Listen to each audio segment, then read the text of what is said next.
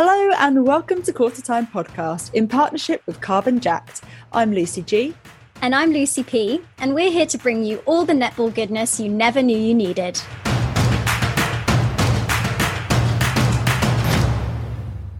We're delighted to say that this series of Quarter Time Podcasts is supported by Carbon Jacked, an environmental startup that helps you combat climate change.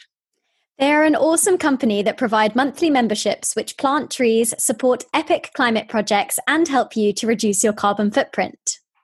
Memberships start from just £2.50 per month, so you can help save the planet for less than a cup of coffee. Signing up is super easy. Go to carbonjacked.com and enter netballpod for a huge 30% off. The link is in our show notes. Go check it out.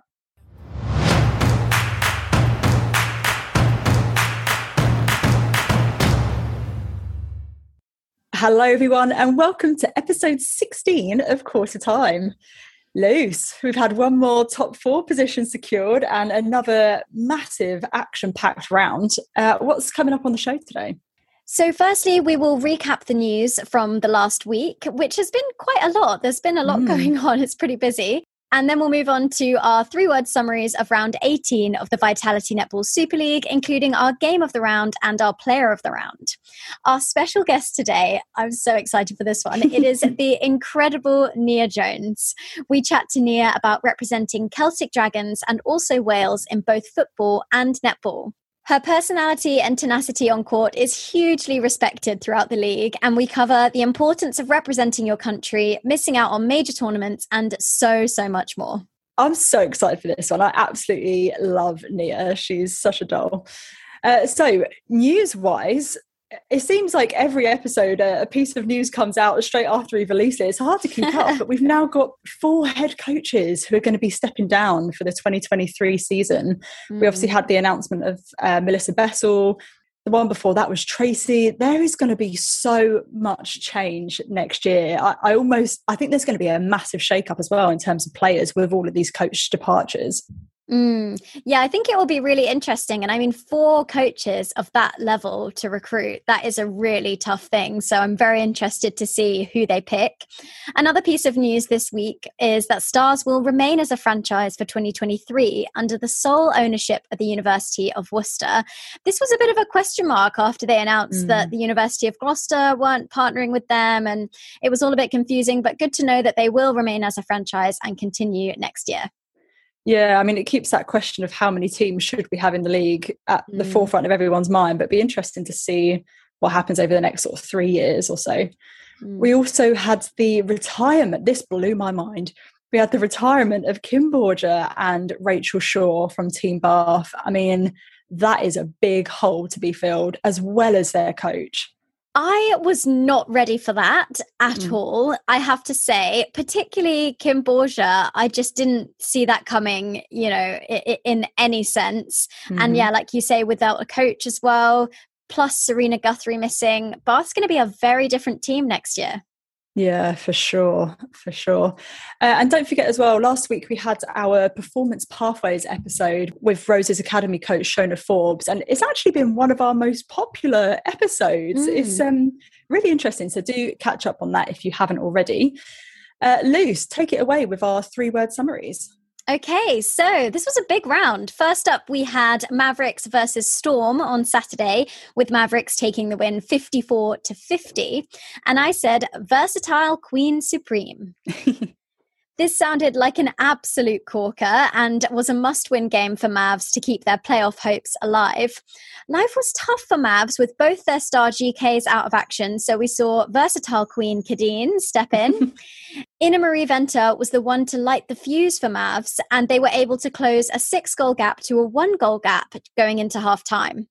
Defensively, both sides racked up some pretty good stats, and the Mavs midcourt had a field day, but they were matched by a tenacious Kawangwa in the goal defense for Storm. For Storm, there was a definite hole in that goal attack position, with Wells only shooting three from five at 60% and McGee zero from one. Ooh, yeah, need a bit more volume than that, don't we? Uh, following this was Sirens versus Pulse, uh, with Pulse taking a confident win 57 to 41. And I've gone for they've made history. Mm. What a turnaround for Pulse from last season. They've jumped from eighth into third. With this game, Pulse secured their top four position and have won five in a row for the second time this season. Despite having more unforced errors and sirens in this game, they had 14 to 8, they still managed to come out on top and empty their bench to keep the legs fresh for round 19. This was a I don't know, a bit of a tricky game for Sirens, I guess, who had their lowest quarter score of the season in the third quarter of just six. And that's actually the second lowest of any team this entire season. They've just got to try and figure out a way to play with the kind of intensity and clinicality that we know they're capable of and they showed us last year.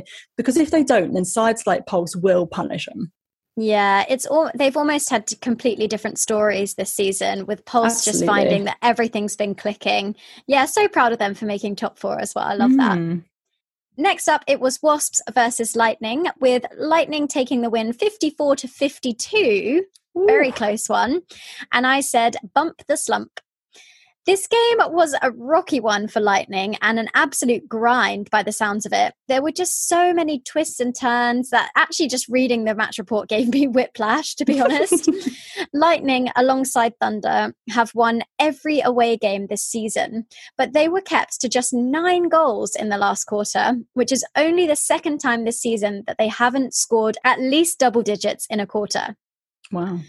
Wasps really gave their all in this last home game of the season, and despite some outstanding attacking play from the Dunn Paris combo and a super clean game from Huckle with just three penalties in goalkeeper, Whoa. Lightning just showed too much class and grit to take a narrow win.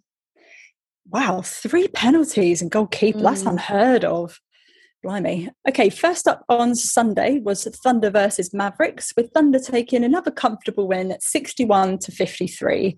And I've gone for international flair extraordinaire. nice. Every every position in the starting seven for Thunder had international experience. And I mean, it just blows my mind that they have this quality and caliber of athletes that across the court is wild. But we also had the uh, international theme for this game. They had like loads of dancing and stuff. And Venter and Shadine van der Merwe absolutely rocked it on court. It was just incredible.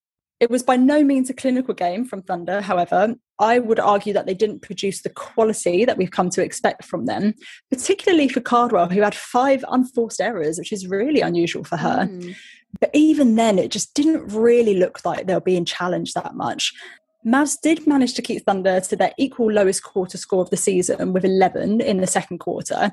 And this is the first time since round 11, funny enough, um, that Thunder haven't scored 20 or higher in a single quarter. Oh, wow. I have to say as well, hats off to Kadeen, again, who was in uh, goalkeeper. She was up against one of the strongest and arguably one of the best shooters in the league and still managed to come away with three interceptions, two deflections, and four turnovers. Mm. Next up, onto Monday, we had Rhinos versus Stars, with Rhinos taking the win 56 to 55. And I said, a wild ride. Yeah. This was a roller coaster and just one of those games where it's so unpredictable. Anything could have happened. We could have had a streaker. Like it was just one of those games, you know what I mean?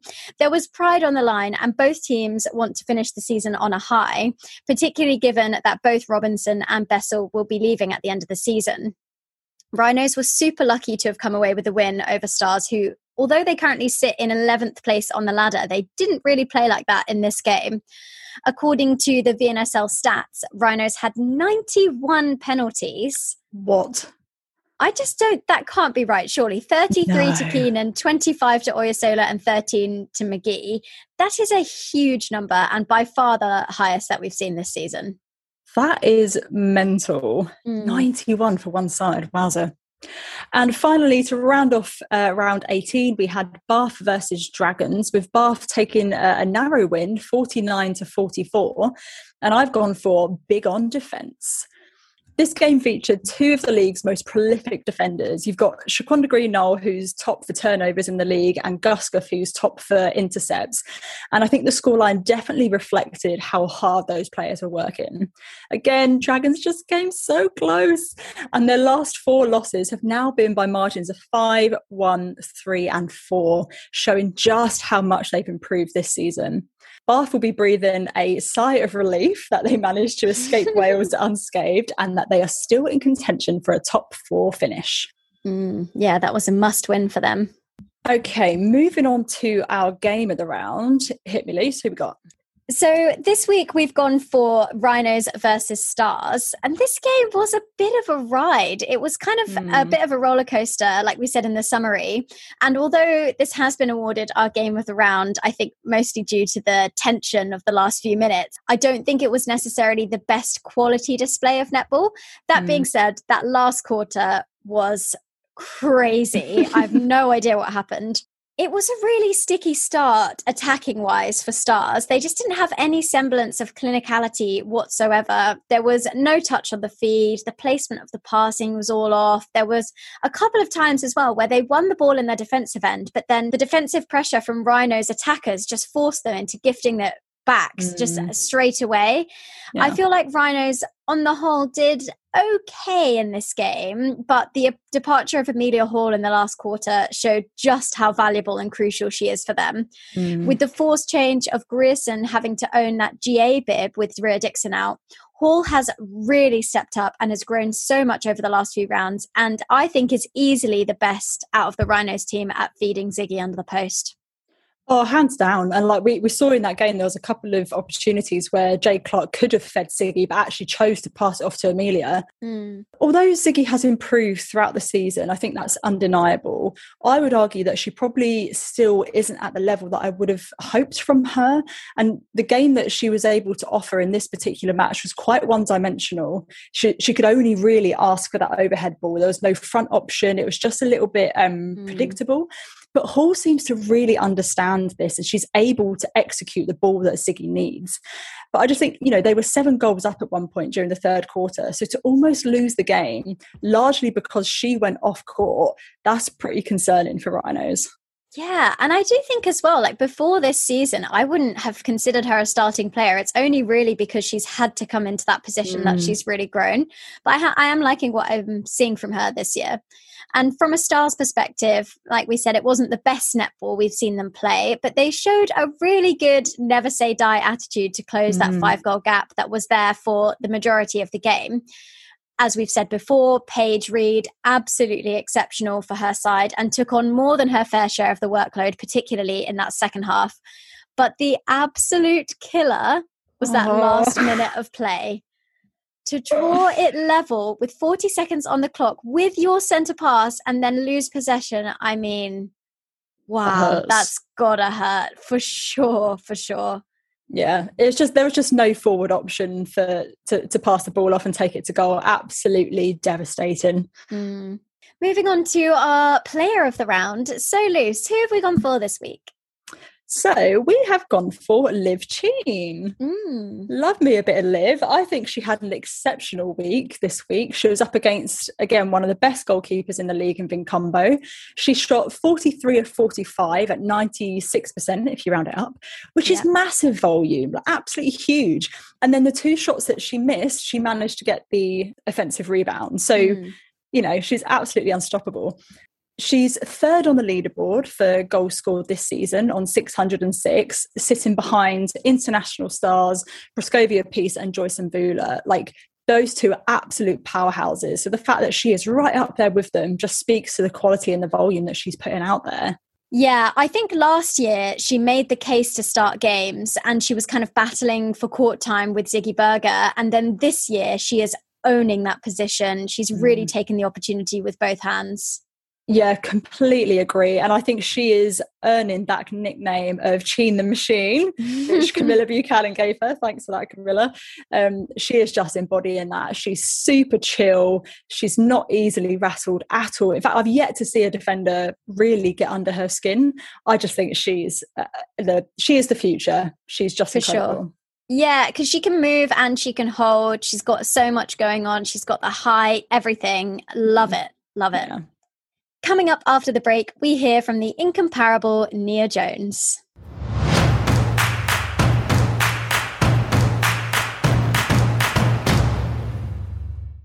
Join the likes of Tamsin Greenway, Gia Ebenethi, and us to become a carbon jacked member and combat climate change. It's just £2.50 per month, and you'd be doing your bit and helping to protect the planet. We really think that netballers can make a difference, and so do Carbon Jacked. That's why they support this podcast. They're helping England Netball plant trees for goals scored in the Vitality Netball Super League and our Netball Scotland sustainability partner. Go to carbonjack.com to become a member today and use Netball Pod for 30% off. Link is in the show notes.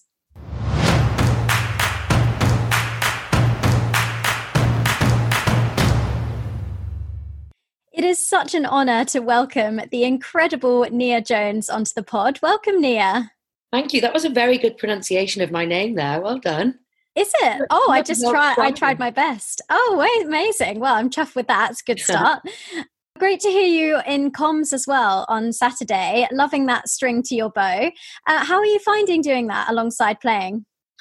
Yeah, do you know what? It's been um, it's been really fun. So I've done a couple of games so far, and it's something I've done for the past probably five years through the BBC, but on football, um, men's and women's international football games, um, which has been super fun. And you know, I'm not officially trained in like the the broadcasting industry, but just been picking it up as we go along with the help of producers and colleagues. And yeah, never really thought about it in netball because it's still quite foreign, if you like, to have current players and coaches commentating and that's something that I I didn't really know how I felt about it until the opportunity came up. But actually you know I spoke about it um, with Danny at Dragons and with Sarah at Wales you know is this is this something that you're okay with me doing? Do you think it, it's something cool? And actually to be asked as a Celtic Dragons player the first Celtic Dragons player that's ever done it I think the first Welsh international that's ever done it I thought it was just a super cool opportunity to have one of our voices out there. And um, yeah, it's been super fun and a good couple of games that I've managed to, to commentate on. You know, it's it's weird to see it. You know, it's people that you used to go into battle with every week, so it's weird to be almost commenting on their performances. But if anything, it's just been a really good way of me doing some performance analysis before games. But yeah, for sure. And I think the insight that you get from current players is really amazing as well, and just that different perspective. But yeah, I've been loving you. You've got the gift of the gab for sure, which is. absolutely perfect for that. And I think it's fair to say that you've become a bit of a fan favorite, both on and off the court, especially in terms of your openness, your humor, and your willingness to say it how it is. And you've been a stalwart of the game for a number of years now, having captained the Wales under 17 and under 21 teams, as well as being current co captain of Wales and captain of Celtic Dragons. A lot of captain armbands you're wearing. And um, when it comes to the Welsh national side, I imagine there's something incredibly special about representing your country alongside other strong and talented women. And we know that sport has this unique ability to bind people together through shared experience. So, how important is the sisterhood that's created amongst your teammates, whether it's in football or netball, when it comes to representing your country? Yeah, it's a really cool question. I think it, it just feels different when you're with the international side. I think any international athlete will say that. Um, it just feels super special to know that you are one of very few women and athletes that have been select, selected to represent your country. It is the absolute highest honour for me. And, you know, I absolutely love playing Super League. I love the the competition. I love the drama of it. I, I especially love how open it is now and there's new franchises, old franchises.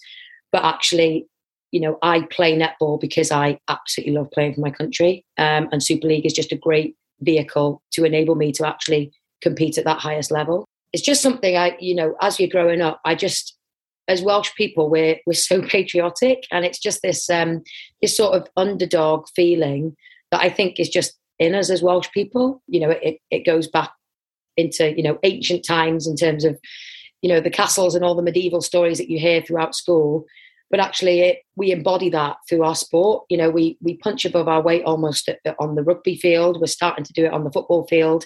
And i think we draw huge inspiration from those teams um, as a welsh national side. And i think we look at we look at countries like New Zealand, who also only have three million people, more sheep than people in their country, like us, and we think if they can do it on the global stage, then why can't we? And yeah, it's just it's just part of our identity. You know, we're we're known for our mountains, our castles, our singing, and our sport. So it's just yeah, it's something really really close to my heart and all our hearts, and it's something that binds us together. You know, it's it's really cool this year that for the first time we really have got players that are spread out. We've got we've got players that are involved at Loughborough, at Team Bath, at Severn Stars, and at Celtic Dragons. Um, and lots of players were involved who aren't playing Super League at all that are across the country in both England and Wales. um, that really do want to come together and be selected for that for that special Wales 12. So actually it's great then that you're getting players who have different experiences of different coaches and cultures and styles and teammates. And when you can bring it all back together, it should help um, our Welsh flavour just become even stronger. So yeah, as you know, Super League is it's flown by. We've got two games left, but actually for us that are involved um, in the Welsh long squad, we've got, we've got, a couple of weeks off, and then we're straight into a, a heavy Wales block for the Commonwealth Games, which that is the absolute pinnacle for us. Um, and especially going there, you're not just Wales netball, you're not just your association, you're there as Team Wales. And, you know, athletes that you've looked up to, boxers, swimmers, divers, that you've looked up to as fans are all of a sudden in the same kit as you and you're you're their teammates. So it really, really is um, special. And they're, they're, honestly, as cheesy as it sounds, I cry every time when I when I go to sing that national anthem. So um, yeah, don't cry now. it's just so emotional what you're saying. I, I can't help it. but no, I, I, think that's lovely, and like I think the the pride and emotion that you get from wearing that kind of national jumper or national uniform is quite hard to replicate. But as as well as that kind of pride element, there's the pressure element of it as well. And there's a great quote from Ellie Cooper, who is a former Florida State baseball player, uh, around this kind of pressure of representing your country. She says, Representing your country while playing a sport comes with a different type of pressure in the best way possible. Pressure is a privilege, especially when that pressure comes from putting an entire country on your back with 16 other people on the same mission as you. And obviously, like all teams will put a huge amount of effort into training and preparation for any kind of major event like Com Games, World Cup. But how do you try and replicate that pressure that comes with representing your country in training to try and then help you relay that into competition? Yeah, I think that's an amazing quote. And it's something we speak about in huddles and in training all the time that this pressure that we're feeling is a privilege. And something we always say as well is if it was easy, everybody would do it and also if it was easy it wouldn't be satisfying when you overcome stuff and you know when we speak about our experiences you know just off the court every single person who is at our Celtic in our Celtic Dragons team and in our international team, so really the pinnacle of our sport, have overcome adversities of some sort, whether it's injuries, deselection, whatever it might be, personal issues. The reason that we're actually in this position of privilege and pressure is because we've been strong enough and resilient enough to overcome those challenges you know, we're in a different position now as Celtic Dragons players where the pressure at the start of the season was actually we just don't want to finish bottom again. You know, we we want to get the scores as close as we can. And then all of a sudden our performances have been improving. And then in games, the bookies were telling us that Dragons were favourite to win. The pundits are telling us Dragons are favourite to win. And all of a sudden, it's the it, it's pressure, but it's a, a, totally different style of pressure. Actually, we're expected to win this game. So how do we flip our mindset there? But you know, I think lots of coaches and players talk about the process being key, and netball compared to the other sports that I've played is is all about the process. It's actually it's just about doing the boring stuff over and over and over and over and over again. I think that's a reason why I love it. It is just like a game of concentration and willingness for a whole hour. You know, in football, there are individual moments of magic that can win or can lose a game. You don't often get that in netball until maybe the very end you you have to be in it for you know 59 60 minutes the whole way through doing the boring ugly stuff over and over again. So it does become very process focused. Can we get our centre passes to circle edge? Can we keep their centre pass conversion down below 60% so actually when you start to break it down that way all of a sudden you're in the moment you're not even thinking about what the score I love it when I can't see the scoreboard in a game when it's out of sight because actually then you're totally focused on the process, you're focused on how it's feeling, mm. you're focused on the connections with your teammates. And it, it really is cliche, but it's true. The scoreboard does take care of itself. Mm. And I think just, you know, training is so important in preparing us for the competition. You know, especially in the last couple of years, there has been limited opportunity for competition to prep us for games. And I think that's that's why almost we as Celtic Dragons players don't want the season to finish because we feel like the first 10 rounds were really just us trying to work out our structures, work out each other, get to know each other, get to know how Danny likes things to work, um, what behaviours are and aren't acceptable on and off the court. It took us 10 rounds to really get to that point. I do think, you know, the way I always look at it is training is a little bit like revision and your game is your exam. So nothing that you do on game day is a fluke. It is a direct reflection of things you've been doing in training your preseason, but also what you've been doing your whole career as an athlete. You know, there's there's no shortcuts in netball. If you cut corners in preseason and training, it's going to come out on the court across 60 minutes. It just is. And you hear lots of people talk about consistency. You know, anybody can have an amazing quarter. Anybody sometimes can have an amazing game. But you see the top teams this season, Manchester Thunder, Loughborough, it's their ability to do it quarter after quarter, game after game, week after week, even if the games are close, even if they've had 12 days apart it's that they're used to doing it. Those athletes and those teams are used to doing it on a consistent basis. Um, so yeah, that's definitely something that we've got better at as the season's gone on. And it's annoying that we keep having to say in the media and to our fans, we're building, we're building, because for me as players, I want to win every game.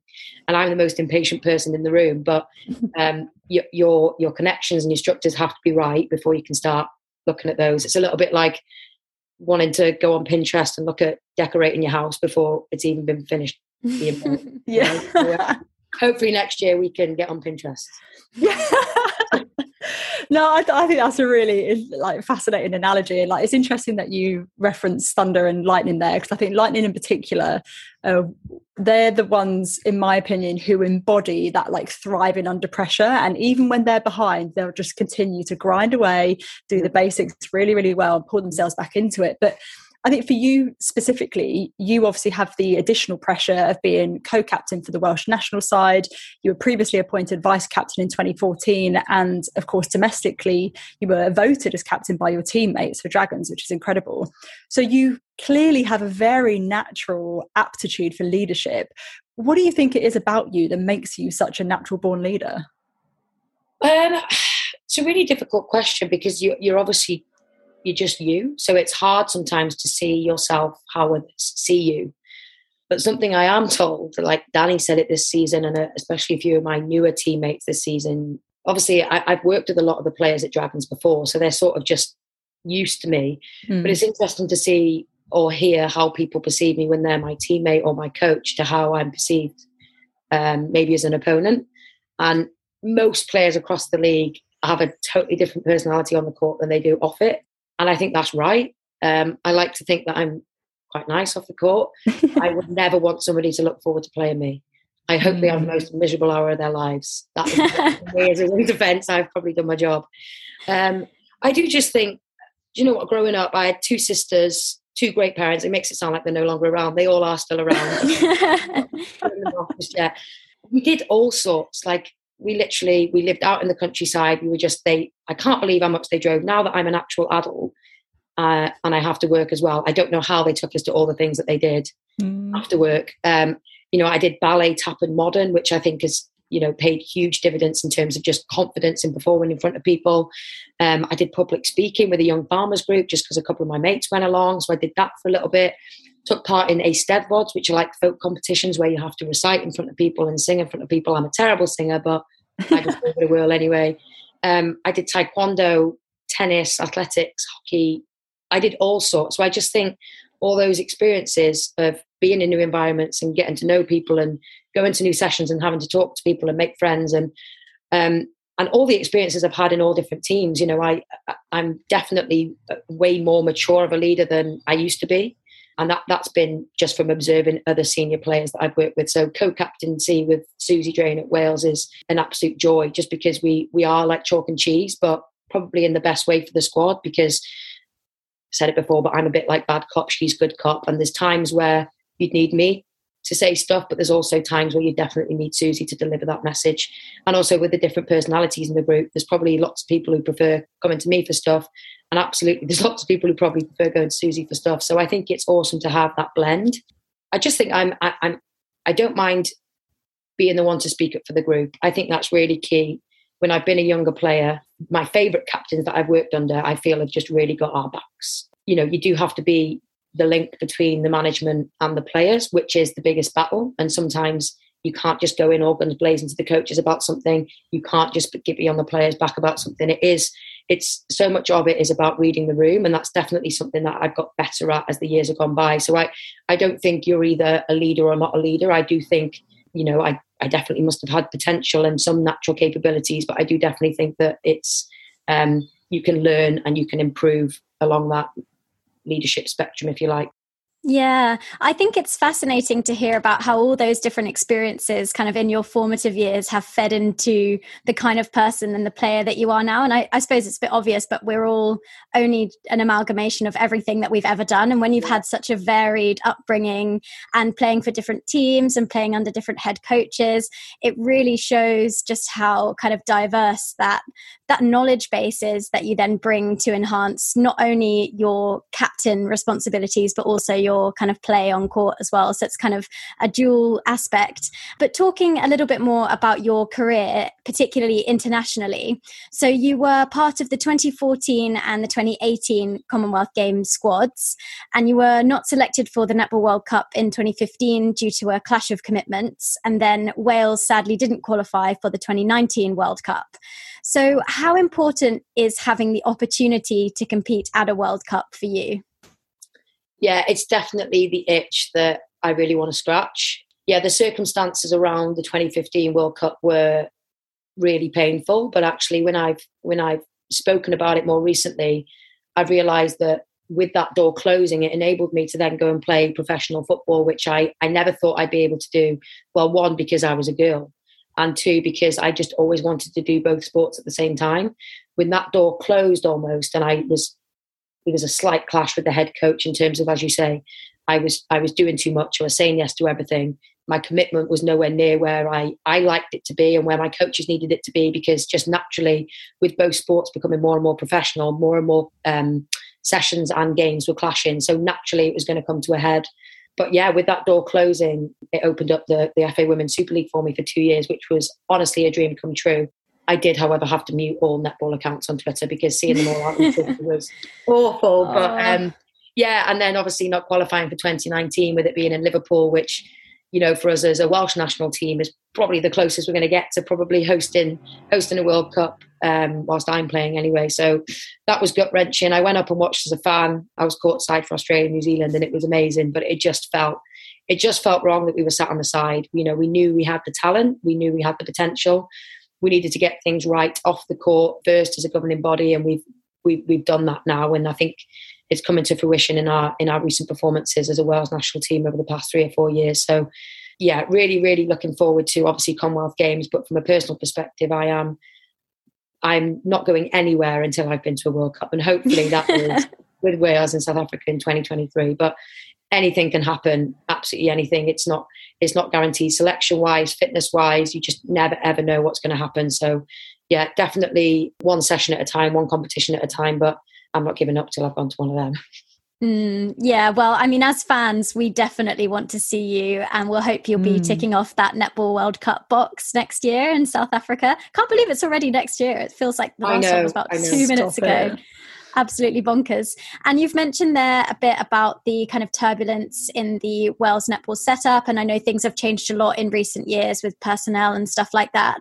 So, can you tell us a bit more about the actual setup in terms of the relationship between Wales and Celtic Dragons? So, we know that it used to be part of a combined program, but they became two separate entities not long ago, which obviously has kind of pros and cons. So, what does the future look like for the relationship between Dragons and the national Welsh side? Yeah, I think it's an interesting one, and probably somebody from the NGB will be able to answer it a lot better than I will. But from my understanding, you know, the the reason Wales Netball wanted a franchise was to be a really good vehicle for developing Welsh players.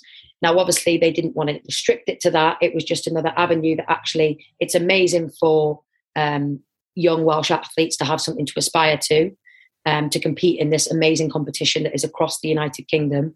But also, you know, if we've got athletes that we want to develop, there's a there's an amazing opportunity here for exposure with the best players around, the best competition around. We have this um, little project, if you like, that we can use to help develop in between national camps because. You know, for a, a country like Wales, we don't have huge amounts of money where we can afford to be going on tours every few months and having friendlies costs a fortune, as we all know. So actually how can we give athletes the best exposure possible in maybe a different way um, i don't think it's ever been officially you need to you know welsh players need to be at this franchise or it, it's never worked like that it just so happens to be actually players are locally based in cardiff um, we've previously had coaches that have, have taken on the dual role again financially makes sense because Wales stuff doesn't go on whilst Dragon stuff goes on and vice versa. So, yeah, in the past we've had success with six out of the seven athletes on the court being Welsh. You know, 2013 was the most successful season ever for the Celtic Dragons, and that was with seven. I'm not disrespecting these guys. I was on the bench behind these guys, but like steady Eddie, good, hard-working Welsh players, nobody flashy, and we had Timmy Cato uh, in as the goal shooter, which you know that tactic under Melissa Bessell got criticised a little bit, and now everybody across world netball is doing it.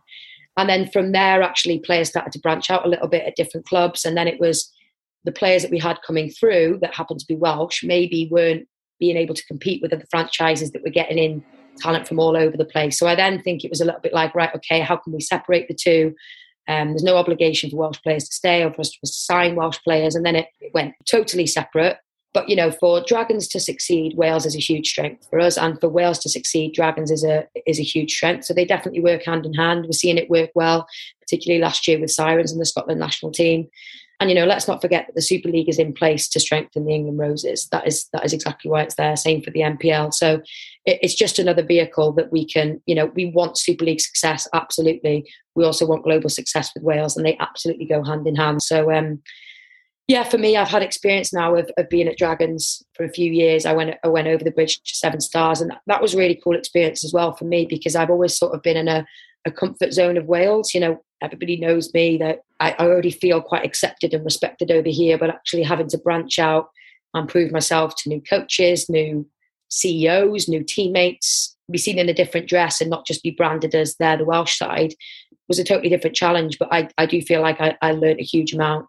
Um, it does feel good to be home though. It does feel, I think it's a huge strength to Celtic Dragons that we have that Welsh identity. It's, it's important that that's there and it's not diluted, but it's also important that we're totally open to new flavours and we can attract, you know, young, um, exciting English talent. We can attract some of the best imports from across the world. I think it's important that there's that blend, but we don't forget actually the heart of things here is we've got 3 million people that we can tap into as a fan base and that is a huge strength. Yeah, yeah, that that's really interesting actually, and I think how it evolves and changes will will really feed into the success of Wales over the next coming years, and especially in relation to the major competitions that we have coming up. Um, and obviously, Wales don't have a full time program like the England Roses do. How far away do you think something like that is in the future for Wales netball? In honesty, I'm not sure. I think it's really exciting that the Super League are in you know big talks about professionalizing the league in the next few years. I think that will help massively you know even for for wales as a governing body. If they've got seven ten players who are full-time professionals then that can almost serve its own purpose if you like. It would be awesome if we were centrally contracted. I'm not sure how financial, financially viable it is at the minute what i will say though is the appointments that wales netball have made over the past couple of years with Vicky Sutton coming in as the CEO and uh, Sarah Hale, who's now Sarah Moore, coming in as head of elite. Sarah, in particular, is hugely experienced, not just as a player for Wales, but she's also coached with Manchester Thunder, won the league with Manchester Thunder. She's coached next to Tracey Neville with the Vitality Roses. So her experiences of elite level netball outside of Wales have been hugely beneficial in coming back in and just saying, you know, these these are the things that we need to improve on. These are this is the level of contact time I need with these athletes. If you want us to be competitive, we need this amount of fixtures in. Okay, how many athletes can we get into Super League franchises? For those that are left over, they're still going to play an important part. So actually, can we have can I have contact sessions with those? And that's what she's doing. So the whole Super League season, those that aren't involved in Super League, even some of our training partners and training associates have been having additional sessions in the week with with Sarah Moore there, and that's something that's never happened before. It was almost like those guys were hung out to dry on the bench all season and then had to join it with Wales and catch up. So there is way more contact time than there's ever been, and I'm sure most coaches will tell you contact time is absolutely key. Mm. Um, and hopefully, it will help them bridge the gap when the Super League guys come in in a couple of weeks' time, and those guys who've been training separately. Hopefully, there's not too much catch up time, and we can hit the ground running. So there is a long term plan in place now. I think that's what's been the issue is everybody comes in and they love a three to four year plan. Unfortunately, staff turnover has been higher than anybody would have liked. I think everybody in place now is is hopefully in it for the long run, is committed to the long term plan, and it, you know we have to be patient, but we're also confident that we have we have the talented players, we've got experienced coaches, and we've got the support of the of the association now to actually get us to where we'd like to be. You know, ideally we want to be pushing for top five. We're we're happy that we're inside the top 10 now, but for us, we, we really do want to be striving towards those top five spots. And we had some friendlies before the Super League season against South Africa, and for half a game, you know, there was three goals in it. So for us, there's a little sprinkling of belief that actually, okay, this maybe means halfway there.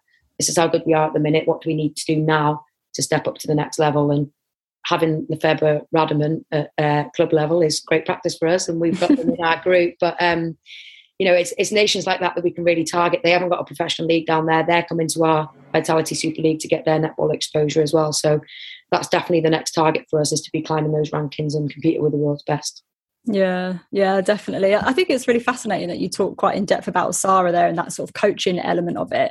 Because one of the things that I find most fascinating when it comes to sport is the importance of the coach and that that coach athlete relationship and the impact that a coach can have on the current and future lives of their athletes, often beyond what the athletes themselves will realize.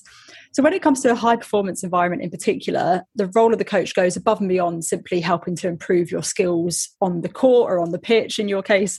They also help to develop you as people. And we know that Melissa Bessell was one of those people for you. And we saw that lovely, heartfelt post that you did about mm-hmm. her um, on social media, and she announced she was stepping down from Stars. Can you talk to us a bit more about the impact that Melissa's had on your journey, sort of representing the dragon, either at Celtic Dragons or Wales?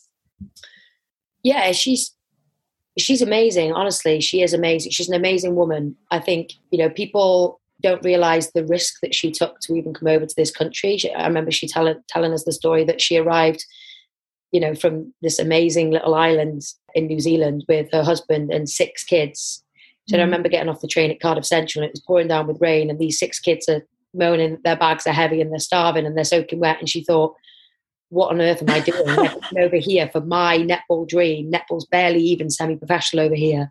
Like this is such a huge risk. And she she made such an impact on us. I think from where Wales were at when she first came in, I was I was 18, 19. So she was the first one that came in in a really probably impressionable time for me as an athlete where I was I was thinking about do I really want to pursue this as an elite sport? Which sport do I want to do, football or netball? Um, I just really connected with her values more than anything. Her sessions were awesome. I think she was the first coach to really hone in on just hard work overrides everything.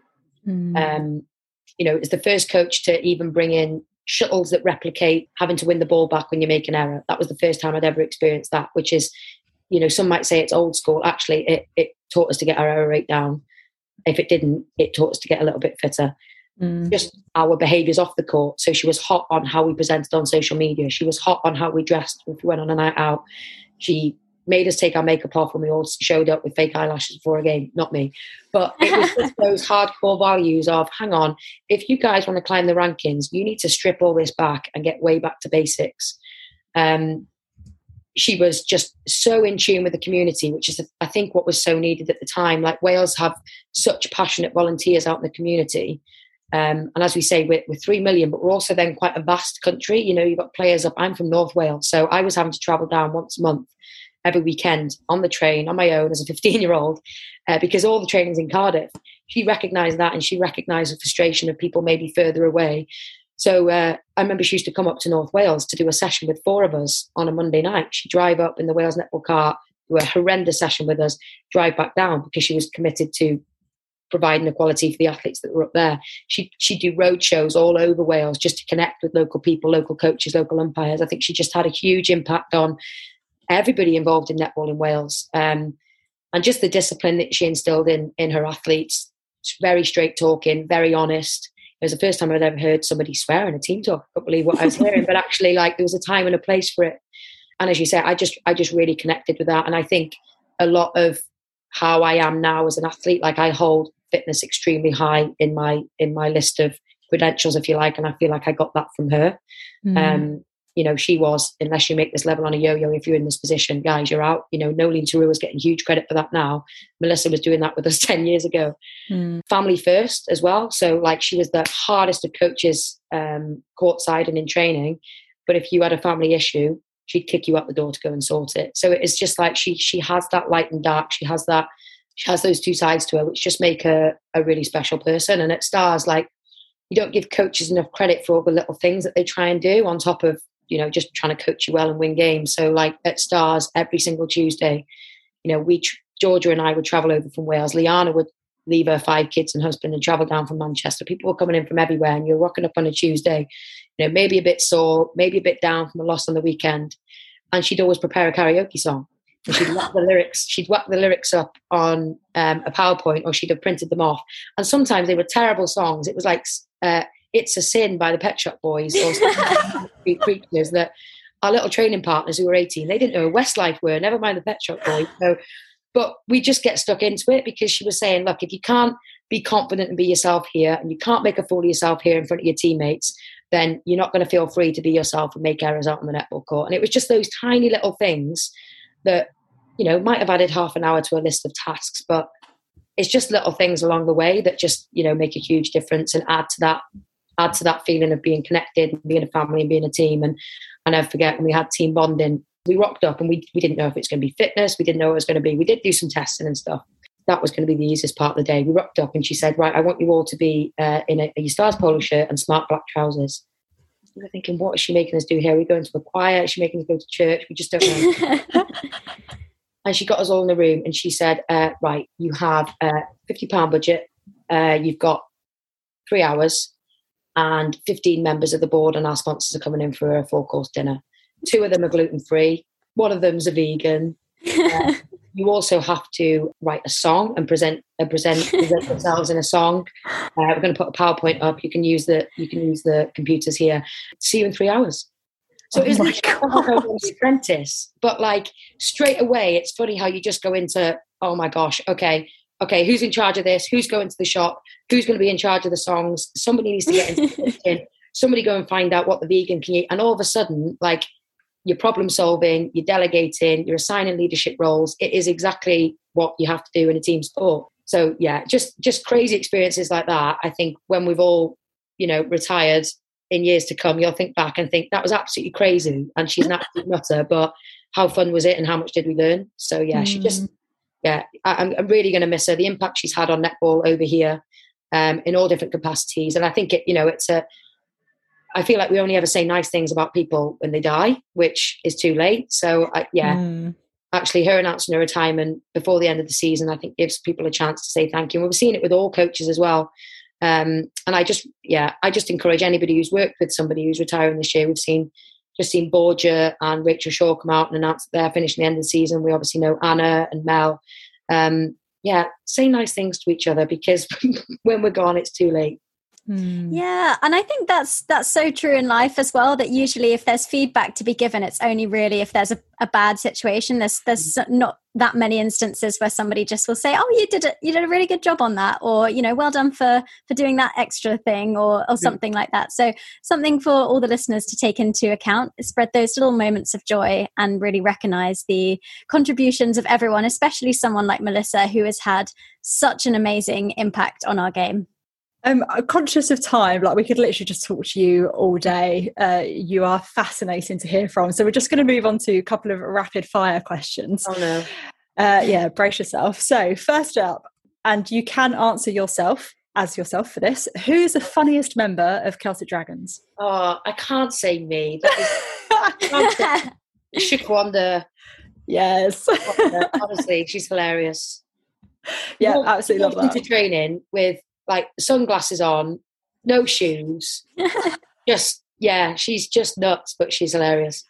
Oh man, I've, we have loved seeing her on court, haven't we, Lou? She's Big just fans. been her personality is incredible. So yeah, I could I can relate to that one. Um, second, if you could be coached by anyone in the world, who would it be and why? That is such a good question. I'm going to go Jurgen Klopp. Ooh, okay. Why? Expecting uh, netball coach there. Uh, I just think that he uh, first and foremost, he he believes in hard work. You know, he teaches people to play football. He also he also teaches people to run. Um, and how how hard can we be defensive? Defensively, out of possession, first and foremost, is what is going to catapult us as, as success. But also just how he is with the players, how he talks about his players, how honest he is, and down to earth in interviews. I feel like he's somebody that I would really connect with, have a lot of fun with, but also want to want to die for. So yeah. I'm an Arsenal fan, so that is I'm not comfortable that he was the first person that came to my mind. Oh, I love that. Um, and finally, and this is probably a bit mean for a rapid fire question, actually, on reflection, but what is the biggest personal goal that you have ever achieved? I think I scored on my Wales football debut, which just was just an absolute dream come true. I, I came on as like an 80th minute substitute. We were playing Bulgaria, and it was up. I'm from Wrexham area, and it was up there as well. Absolutely no one there. I don't think. Like a few of my old club mates. That was probably about 100 people in the crowd. It was freezing. Came on as an 18 year old. At the time, I thought I was great. I look back, I think you didn't have a clue what you were doing. I don't even think I was supposed to be up for this corner. I was left back. I just wandered up. So his corner being taken, and I just took it on the on the swivel and, and put it in the bottom corner. So I think I did a roly poly in celebration. I just didn't know what was going on. But yeah, I think just to say that I scored him in on my senior international debut in my hometown was just yeah class. Yeah, that kind of moment is a real, it's a sporting cherry on the cake, isn't it, for that kind of thing? Oh, Nia, this has been so amazing. Thank you so much for chatting with us. I've loved hearing all your insight, all the little stories and everything. And yeah, can't wait to see you hopefully killing it for Wales at the Commonwealth Games this year. Hopefully. I'm loving this podcast as well, guys. And I know some of the Dragons girls listen to it as well. So, oh, that's awesome to hear. Thank, Thank you so, you. so much. Thank no you for coming Thanks on. For me.